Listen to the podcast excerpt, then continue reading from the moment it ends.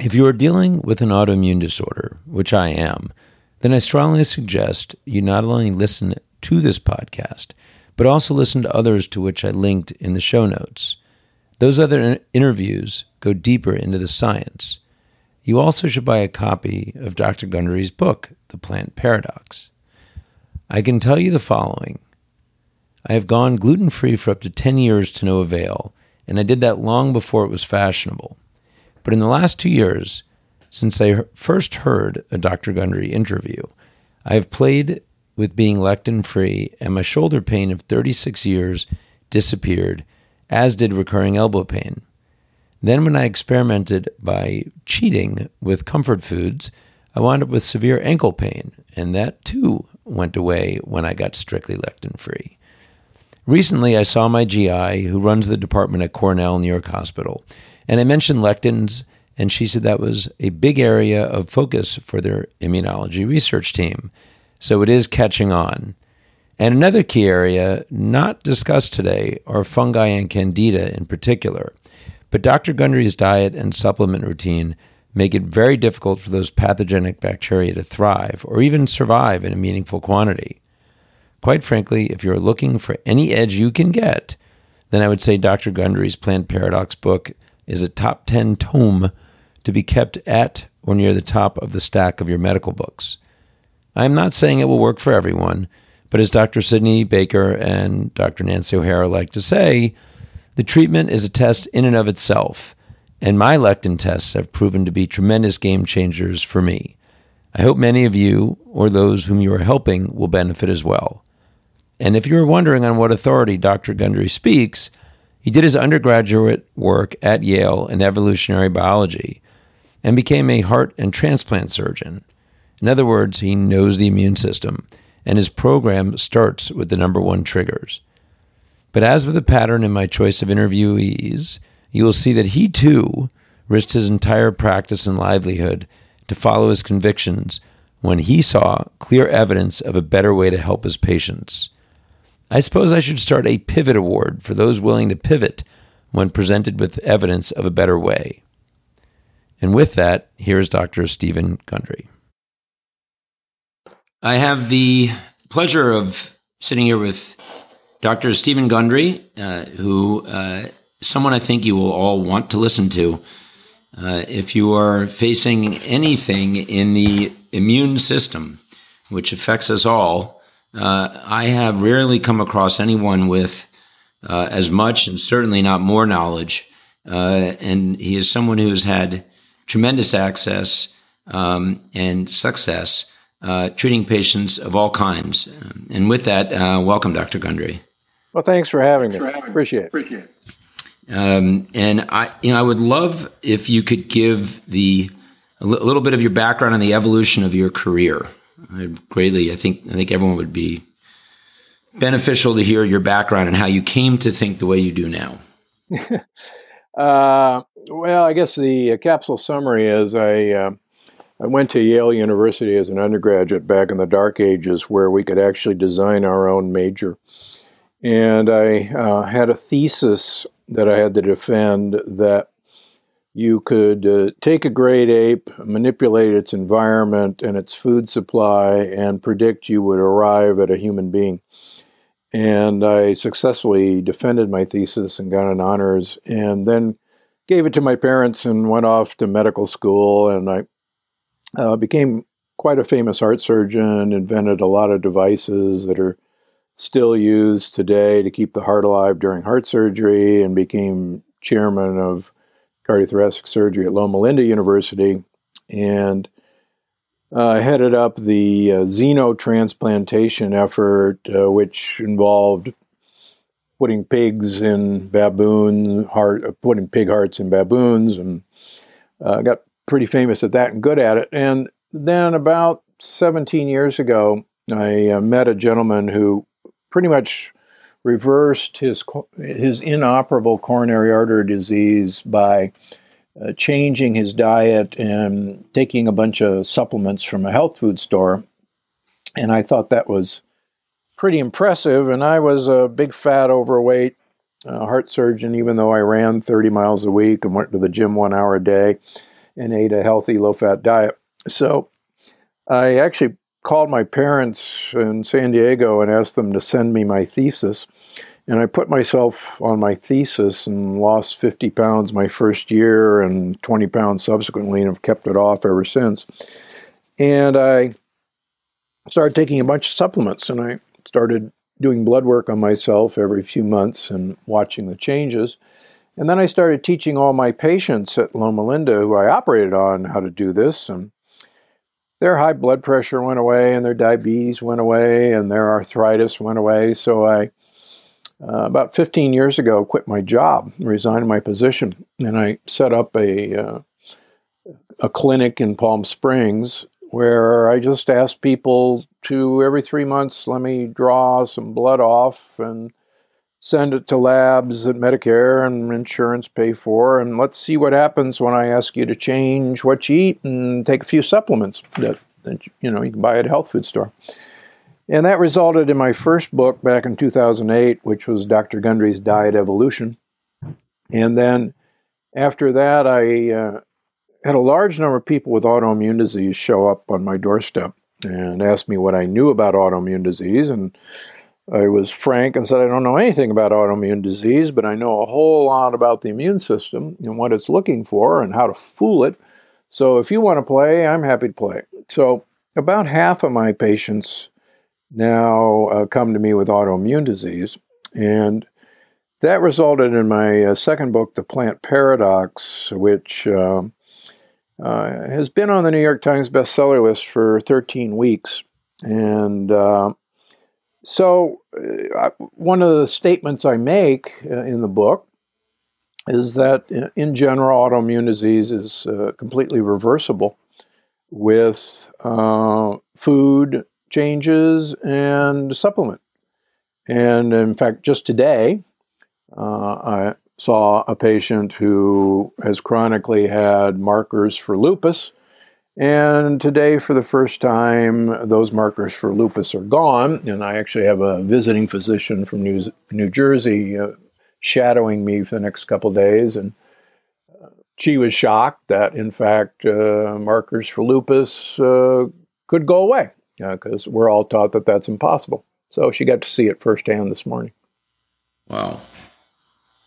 I, I know several people that would be interested in that. Um, and and what what are you seeing in the medical community and the reception? I'm curious because I do want to spend a lot of our time on on the actual I say system protocol that you've developed, uh, way of thinking and approaching. But but I'm I'm curious what the broader medical community's reception has been.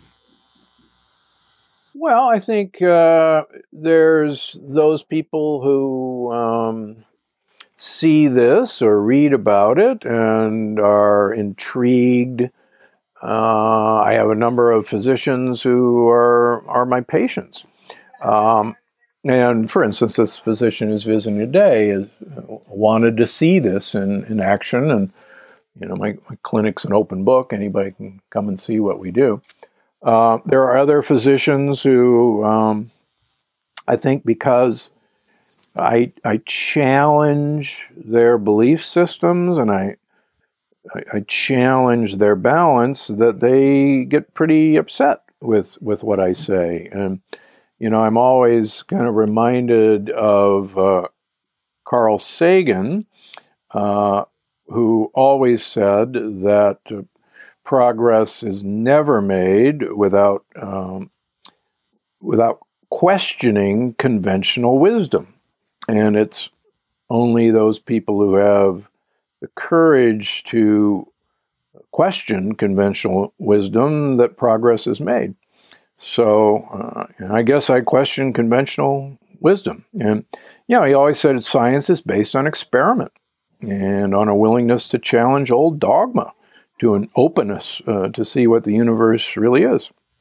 So you got to question conventional wisdom what I what I am what what particularly intrigued me when I started uh, listening to uh, and getting your first book several years ago um, was that you're a surgeon, which I, I, find historically surgeons are more mechanical, but to but but that your thinking has dramatically evolved and you were willing to question yourself. So that's for me, that's why I always uh, um, stand up and listen when people are willing to make significant career changes, take risk. Um, you know what's what's curious to me is there's nothing that I've seen that you're suggesting that says that they that, that a patient has to get off their medication immediately or do anything immediately other right. than diet and supplements, which should be seen at least initially as adjunctive, which is what I, which is why I'm curious that you can start adjunctive if everything's getting better, then lower your medication, right? So, right. How, is, is that the typical evolution of a lot of the, at least the sicker patients?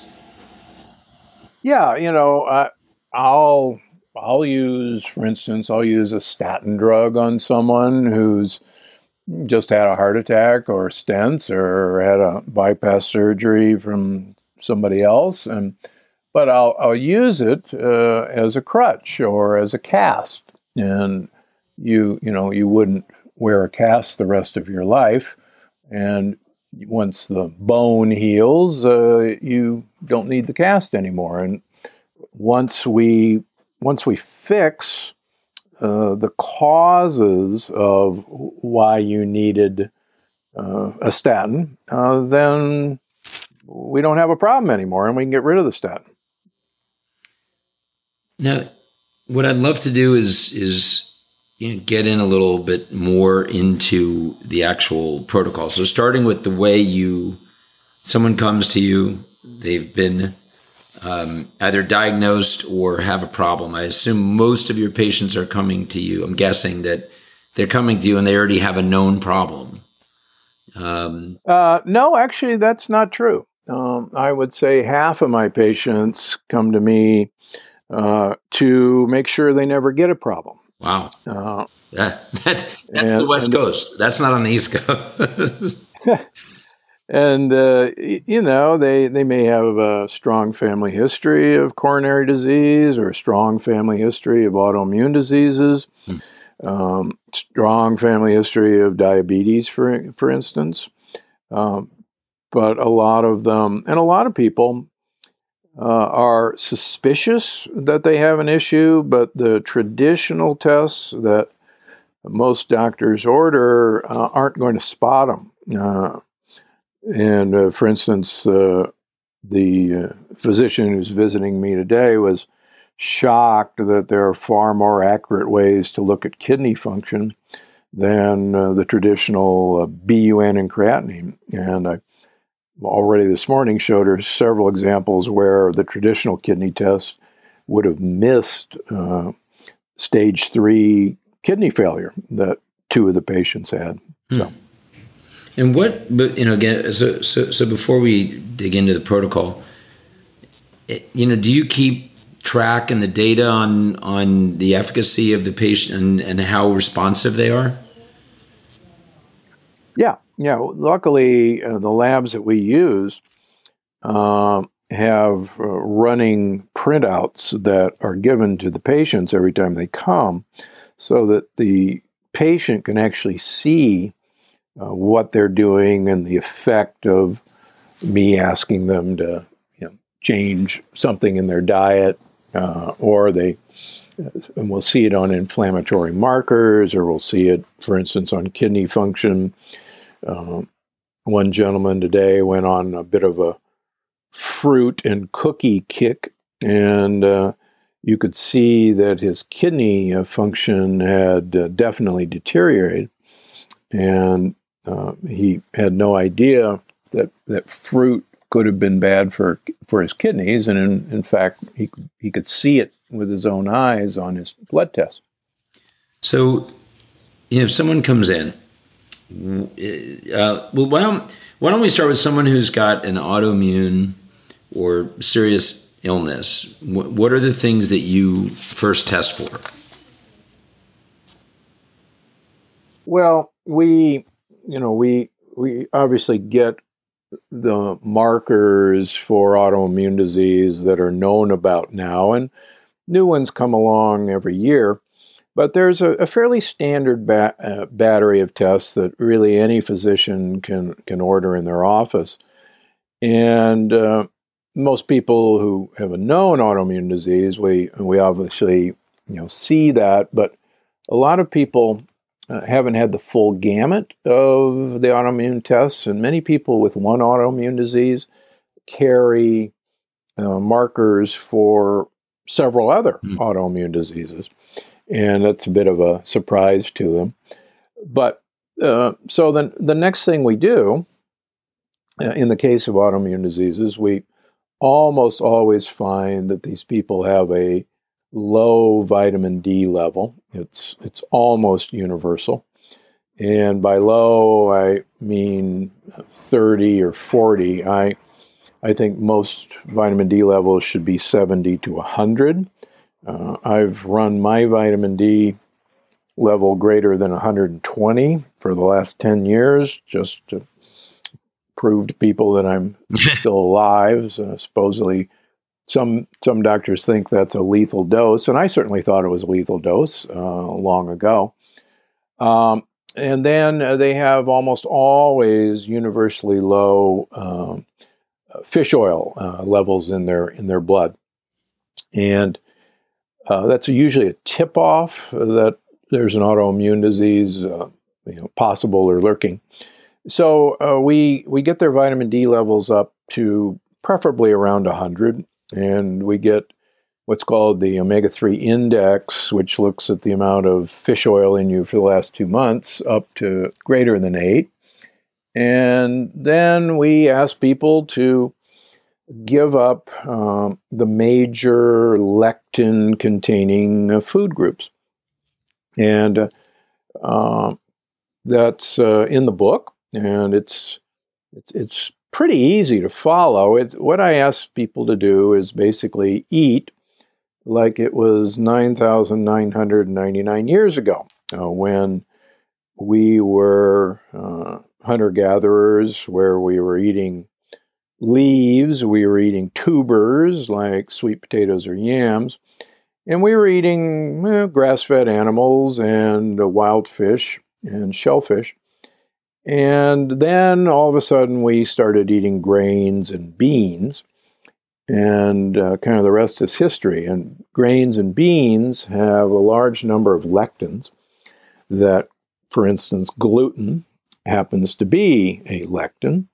Uh, it's just one of many in, in grains or wheat. And so we asked them to get these out of their diet. We ask them if they're going to eat beans to use a pressure cooker, which will destroy all lectins except gluten. And then we ask them to get rid of the major New World foods, uh, particularly the nightshade family, like potatoes, eggplant, uh, peppers, uh, tomatoes, goji berries. Uh, and then we asked them to get rid of the American squash family, like zucchinis and pumpkins and cucumbers, and uh, then get rid of American cow milk products.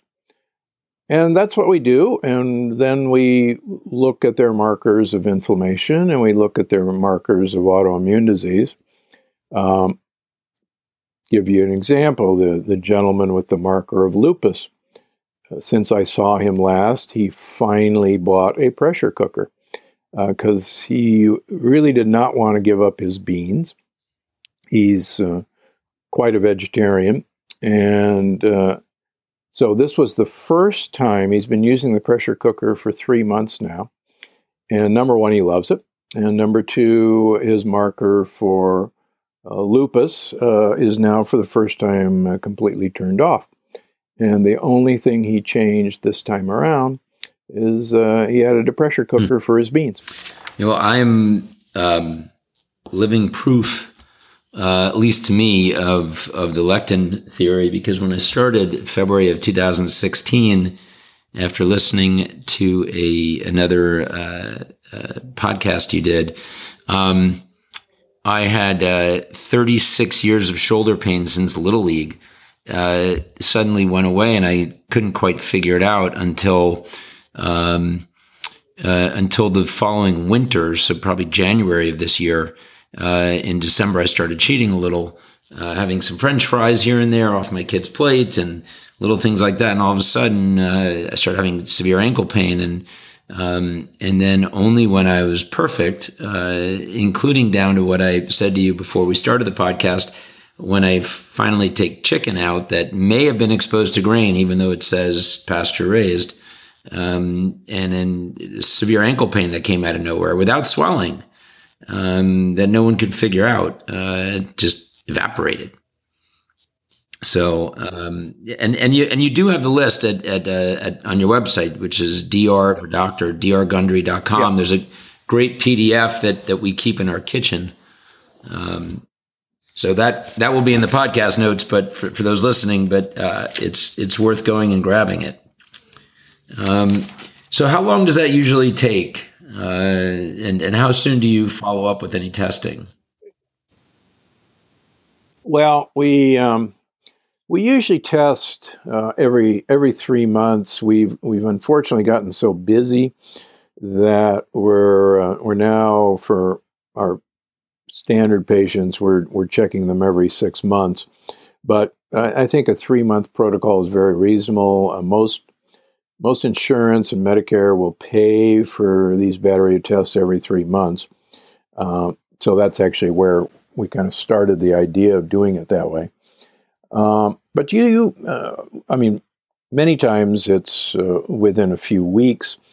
Quite frankly, most people with autoimmune disease have a uh, problem not only with their microbiome, the bugs that live in them and on them, but they also uh, almost invariably have uh, some degree of uh, what what's called leaky gut. I used to not believe in leaky gut at all. I, I now uh, think that probably every one of us uh, eating a Western diet has some degree of, of a leaky gut. And you can show very well that lectins are one of the major causes of uh, promoting a leaky gut by literally flipping a switch on the cells that line our intestines and making the uh, what are called tight junctions between these cells break.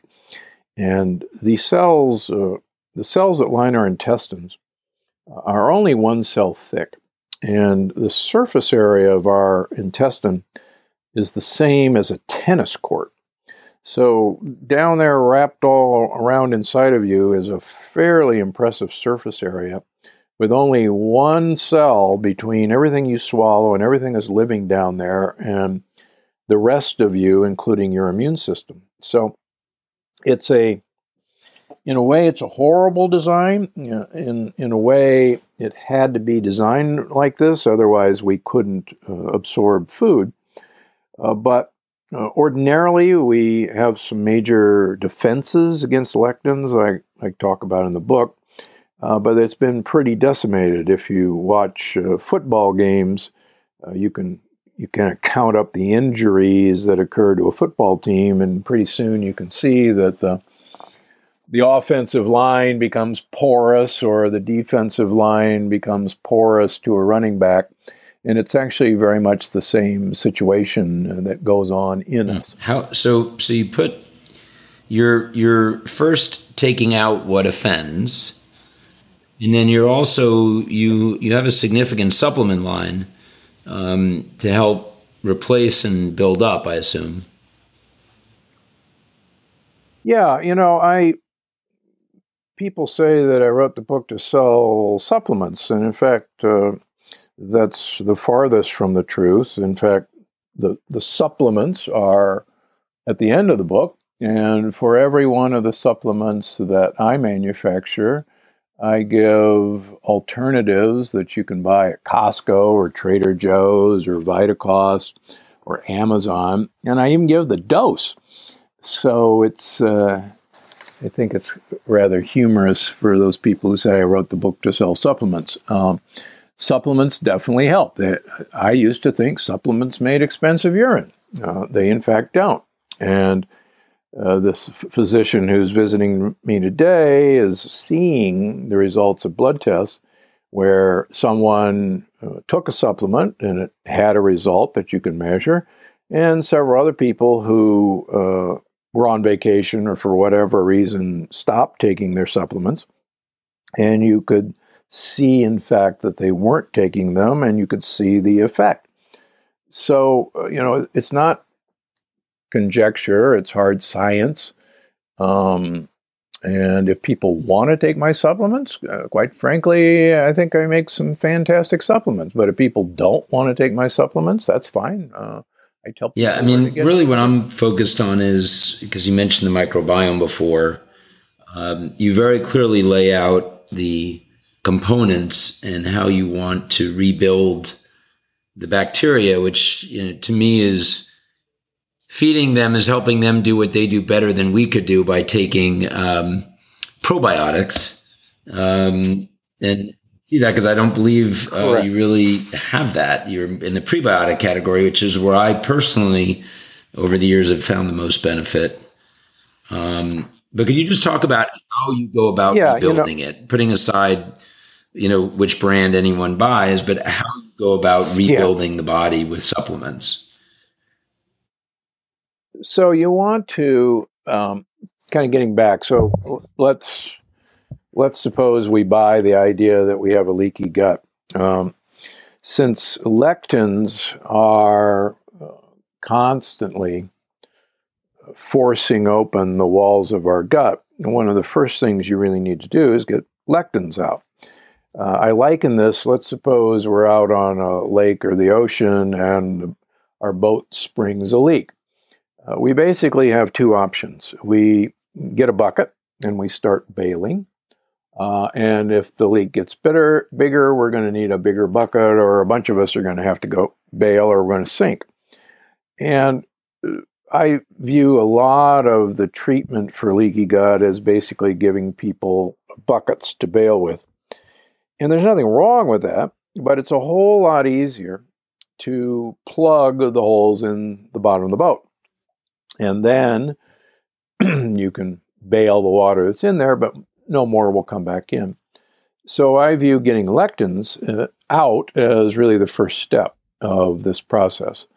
Now, the second step that I talk about in the book, uh, ordinarily, we have over 10,000 different species of bacteria, fungi, viruses in our gut, many of whom are extremely good at eating lectins. In fact, believe it or not, there are bacteria that love to munch on gluten.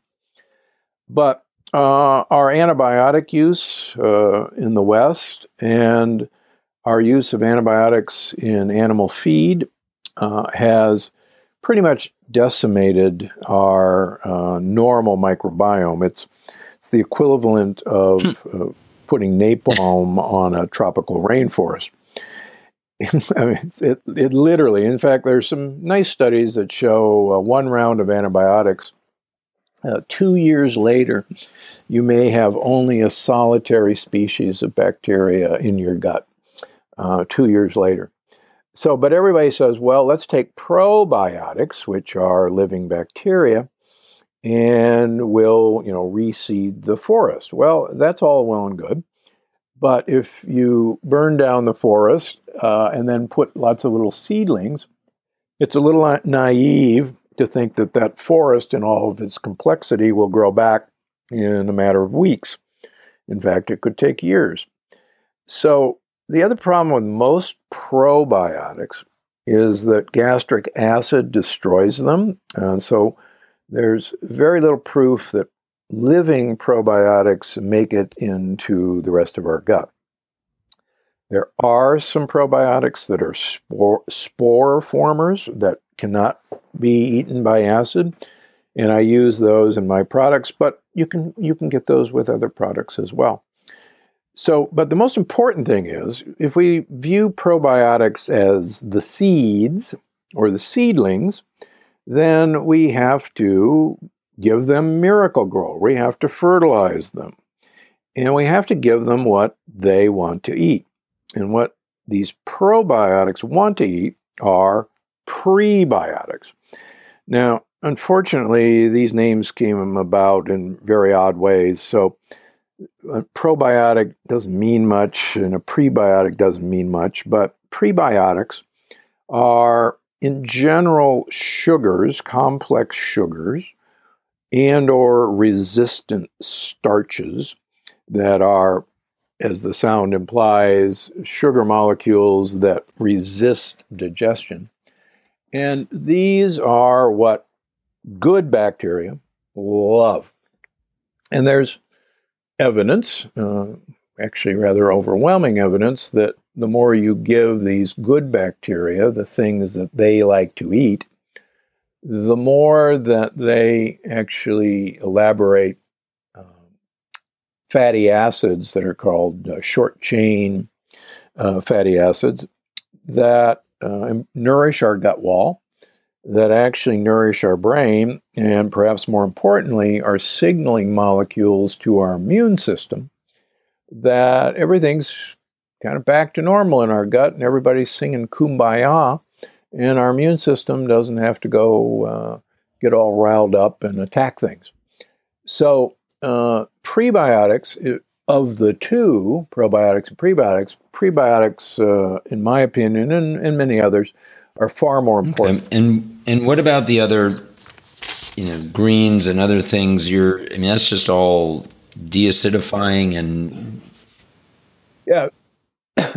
well, so one of the things that early on I got interested in a class of plant compounds called polyphenols. And how people remember that is polywanaphenol, like polywana cracker. And polyphenols are plant compounds that, that manipulate bacteria. They actually, uh, bacteria actually eat polyphenols, and in many, many cases, the byproduct of the bacteria eating these polyphenols are the active compounds that actually de-age us, that keep our brain smart. Uh, the miracle ingredient in red wine, resveratrol, is a polyphenol.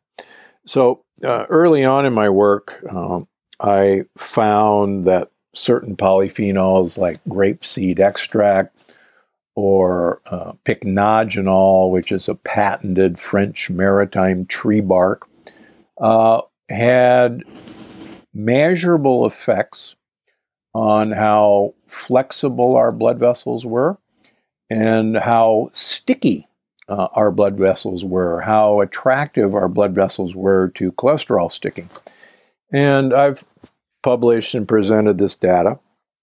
And I've even shown that if you stop these polyphenols that your blood vessels will become sticky again and that the flexibility of your blood vessels will uh, stiffen again.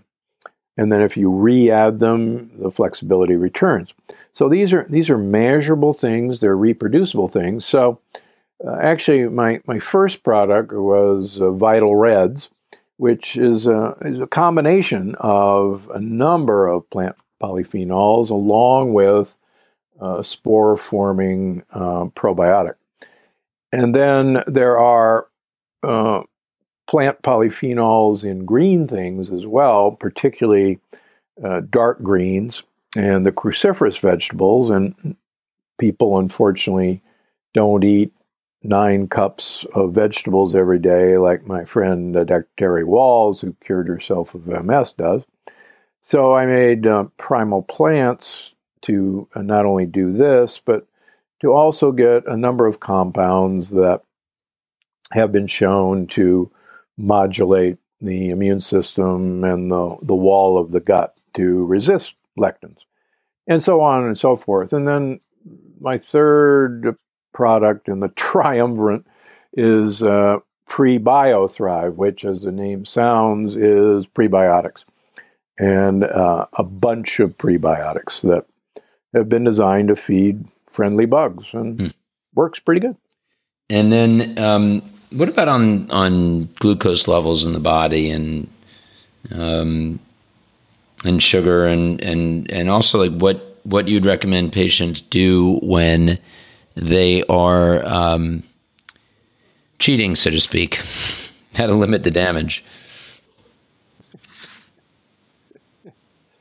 Well, uh, I think I I think everybody's probably aware that sugar in its many forms is is one of the great mischief makers in terms of our our overall health, the length of time we're going to live, and more and more we're beginning to realize that uh, what's happening in at the brain is directly related to uh, sugar. There's uh, type three diabetes, which is better known as dementia, and we now know that the brain becomes what's called insulin resistant. It's no longer able to use sugar properly. And so, sugar is uh, one of the great evils. One, one of the things most people don't realize is that uh, protein is converted into sugar in, in most of us. Uh, it's a process called gluconeogenesis. And um, there's two large studies that I talk about in the plant paradox showing that consumption of animal pro- protein is equal to sugar in causing diabetes and obesity, equal to sugar. And that's because protein converts into sugar. So uh, just because you're having that boneless, skinless chicken breast and avoiding the uh, bread and french fries doesn't mean that you're not eating a large amount of sugar in that supposedly sugar free chicken breast. And this was actually one of the mistakes that Dr. Atkins made, and I had the pleasure with my first book to getting introduced to uh, Dr. Atkins' ghostwriter and his head nurse, uh, who uh, confirmed that Dr. Atkins uh, was unaware that protein turned to sugar. And that's why, uh, unfortunately, he did die a fat man. So you really want to limit um, animal protein. And, and, I say that reluctantly because I grew up in Omaha, Nebraska, where uh, beef is king and cheese is king, and I still consider myself a, a fine uh, cheesehead Packer fan. But nevertheless, these things uh, are also problems. I mean, there's ways around this. Um, there's certainly very good products out there. I make a product called Glucose Defense which you can take before meals. There's a good product at Costco called Synsulin, which works in a different way, but it's also a good product. Uh, I just introduced my product to absorb uh, some of the sugars you eat and some of the fats you eat called TriTrim. Uh, it's actually the result of about a year of research on my part, and it works. Um, it's pretty interesting how it works, but so there's a lot of options. And again, you don't have to go to Gundry MD to get them. but if you want to, come on um, by. and and what are what are some of the uh, what I would call worst offenders, like you know, fried carbohydrates, or if if people are are yeah, yeah, that's a yeah, that's a good question. Um, so fat per se has really uh, gotten a bad rap. If you uh, went on an 80% fat diet with a 10% carbohydrates and 10% protein, uh, you will affect uh, not only dramatic weight loss, but you'll also, uh, quite frankly, starve a lot of cancer cells and you'll give your brain a real boost. Now, so people hear the word of a high fat diet and they assume that all you have to do is eat fat, but they somehow think that um, a French fry is uh, is the perfect combination of getting fat into your mouth. In fact, one of the worst culprits is the combination of fat and carbohydrates. Uh, in fact, there's probably no be- no worse combination. So that uh, delicious uh, glazed donut or the french fries um, or the bag of uh, potato chips or healthy uh, f- deep fried chips uh, with, with olive oil instead are, is actually really packs a one-two punch. So try to avoid the combination of fat. And then, and what about the way you, um, you recommend for either inter- intermittent fasting or and, and, and how you see that impact your patients over time. Yeah. Um, so intermittent fasting basically means that you're going to go longer and longer periods of time uh, between meals. And um, Dr. Dale Bredesen, who uh, recently published his amazing book, The End of Alzheimer's, is probably one of the most knowledgeable people in brain health and protecting the brain. And um, you can actually uh, watch his and my podcast together um, by just typing in Gundry Bredesen YouTube, and it'll come right up. Uh, anyhow, he and I absolutely think that the longer you go between meals, the better your brain health is. And how, what does that entail? Uh, he thinks a minimum uh, every night is to go uh, 12 hours between meals, uh, preferably 20, uh, 14 if you carry the ApoE4 gene, which is sometimes called the Alzheimer's gene, which about 30% of people carry, you really want to stretch it out to about 16 hours. Now, what that means in practical purpose is you really want to try to finish dinner around 6 o'clock at night so that you have about a four hour window of not eating before you go to bed and and we can talk about why you should do that in a minute. And then the next meal you should eat is preferably 14 hours later. So that would be uh, about 8 o'clock at night because you're sleeping.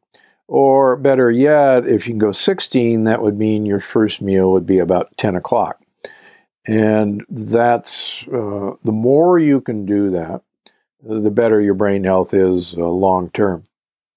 And the other way to do intermittent fasting, which uh, is called the 5 2 diet, and there's various iterations of this, but basically, two days a week, you eat about 500 calories, and the other days of the week, you eat uh, regularly. And this has been shown to uh, act uh, like uh, intermittent fasting.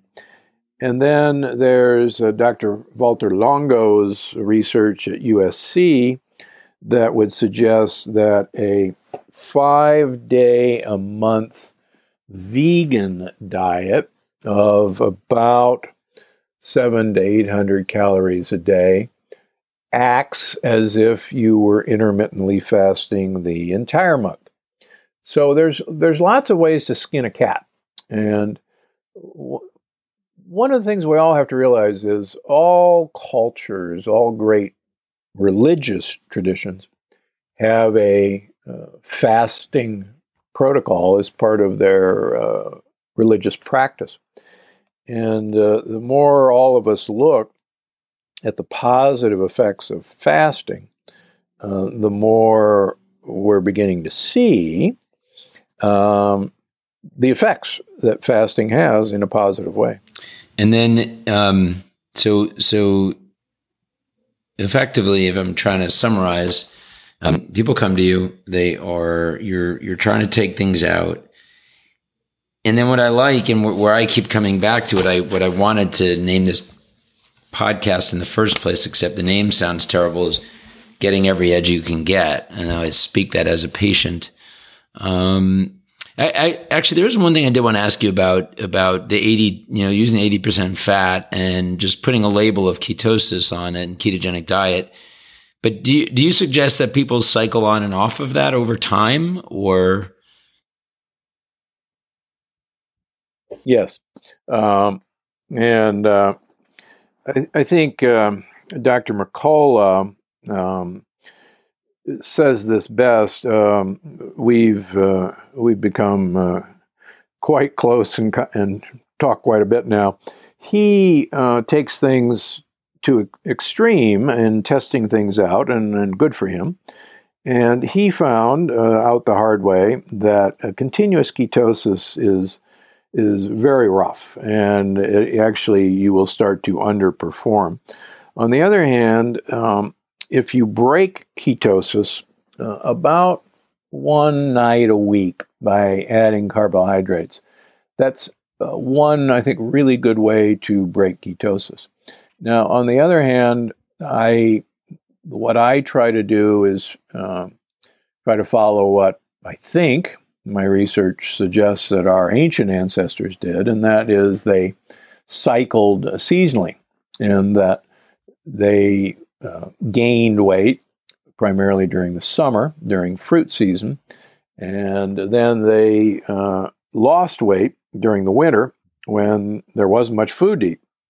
And so they would cycle into a storage system and then be in ketosis for a good part of the winter unless they ran into something they could eat. So I tend to, well, I don't tend to, for the last 10 years, I, uh, in the winter, uh, try to stay in ketosis during the week and then break uh, ketosis uh, on the weekends. And then the summer, I uh, try not to do much ketosis. So, that, and that's hmm. that's worked for me for the last ten years. Well, I you know I do I I also uh, uh, in the back of your book uh, you have quite a few recipes which are which are great. Um, there there there is one thing before we finish up, and I will in the show notes. Uh, you know, not just link to your site, but but more specific to certain areas. Um, but but there are um, a, a, couple of other things in particular that um, you hone in on on on what is healthy food. Um, and and while we talked about lectins generally, um, when I talk to friends, I have a hard time convincing them uh, of of how unhealthy some of these seemingly healthy things can be. And I, and I'll say this quickly, and that is, I first tried uh, macrobiotics almost seven years ago. Um, and I had a little bit of a health scare. And when I started, I went up to the Kushi Institute and I met with everyone, and I was very strict, uh, especially in my food preparation. And it mm-hmm. helped me tremendously. But the second I, tr- I stopped pressure cooking everything, which goes to the lectins, and the second I maybe had some brown rice at a restaurant and didn't soak and pressure cook it, um, you know, I wound up not benefiting nearly as much, and yet I kept on it, and it didn't. It you know the, the benefits went away. Um, but can you just take a quick minute or so, if possible, to keep it to that about why some of these healthy foods aren't so healthy after all? Well, let's use brown rice. So, 4 billion people use rice as their staple. And yet, 4 billion people uh, take the hull off of rice and eat it white. And surely 4 billion people can't be that stupid. Uh, it's because the hull of rice has a number of lectins. And one of the best examples is the Okinawan diet, uh, some of the oldest living people in the world. And 80% of their calories are sweet potatoes. And uh, rice uh, constitutes about 6% of their calories. And uh, they eat white rice. And the researchers who eventually wrote the Okinawan diet uh, book uh, in that book say, gee, imagine how much healthier these people would be if we could talk them into using brown rice instead of white rice. They really do. And it's like, holy cow, you're studying some of the healthiest, oldest living people in the world and studying their diet. And a good researcher would say, isn't that interesting? They use white rice. What is it that they know that we should learn from this rather than presumptively thinking that brown rice is good for you, which of course it's not. And, you know, so those are the sort of things we really have to step back and say, you know, conventional wisdom says brown rice is good for you, but 4 billion people, I guess, are flaunting conventional wisdom and eating their rice white. Why is that? Well, it's because they're getting rid of the lectins. Fantastic. So I do have to ask you, um, uh, or, or, I guess a, a a, a pair of questions. Uh, one is if you could only take out one or two things, and this may be self answering, but if you could only take out one or two things from your diet or your lifestyle, um, what would those be? And then on the other side, what would you add? So take out uh, grains and beans, and if you have to eat the nightshades, peel and deseed them. That's actually quite easy to do. Um, what you really want to add is you want to add as many cruciferous vegetables as you uh, can tolerate. And you want to add uh, resistant starches. You want to add tubers. You want to add green plantains. You want to add jicama. Uh, if you have to have a grain or pseudo grain, sorghum and millet don't have a lectin because they don't have a true hull. So those are really quite good. And and oh, by the way, uh, stay tuned. The Plant Paradox cookbook will be out uh, April 10th. We just put all 110 recipes to bed as of this morning, so it's it's on the way and it's fantastic. And you know, my job is to try and make my crazy requests uh, not only edible but easy to make and delicious and stuff that you'll uh, do over and over again. So it, it's coming. That's great. But for uh, now, use the rest. I think there. I mean, there are more and more resources online that are providing things like that. So I will try to find those yes. as well because I know a big yep. part of what you're doing is missionary and you're already um, you know there's already I think a six month wait to see you so or talk to you on the phone um, so I, I, know I know you're out to to help everyone. Um, I want to thank you uh, I, again as I said earlier I will link out and um, there are several other great interviews that you did that got into um, the biology and the evolution better and I didn't I didn't want to just simply repeat everything here. Uh, so I will link to those as well for listeners. So, uh, Dr. Gundry, thank you very much. This was great. All right. Thank you for having me on. Appreciate it.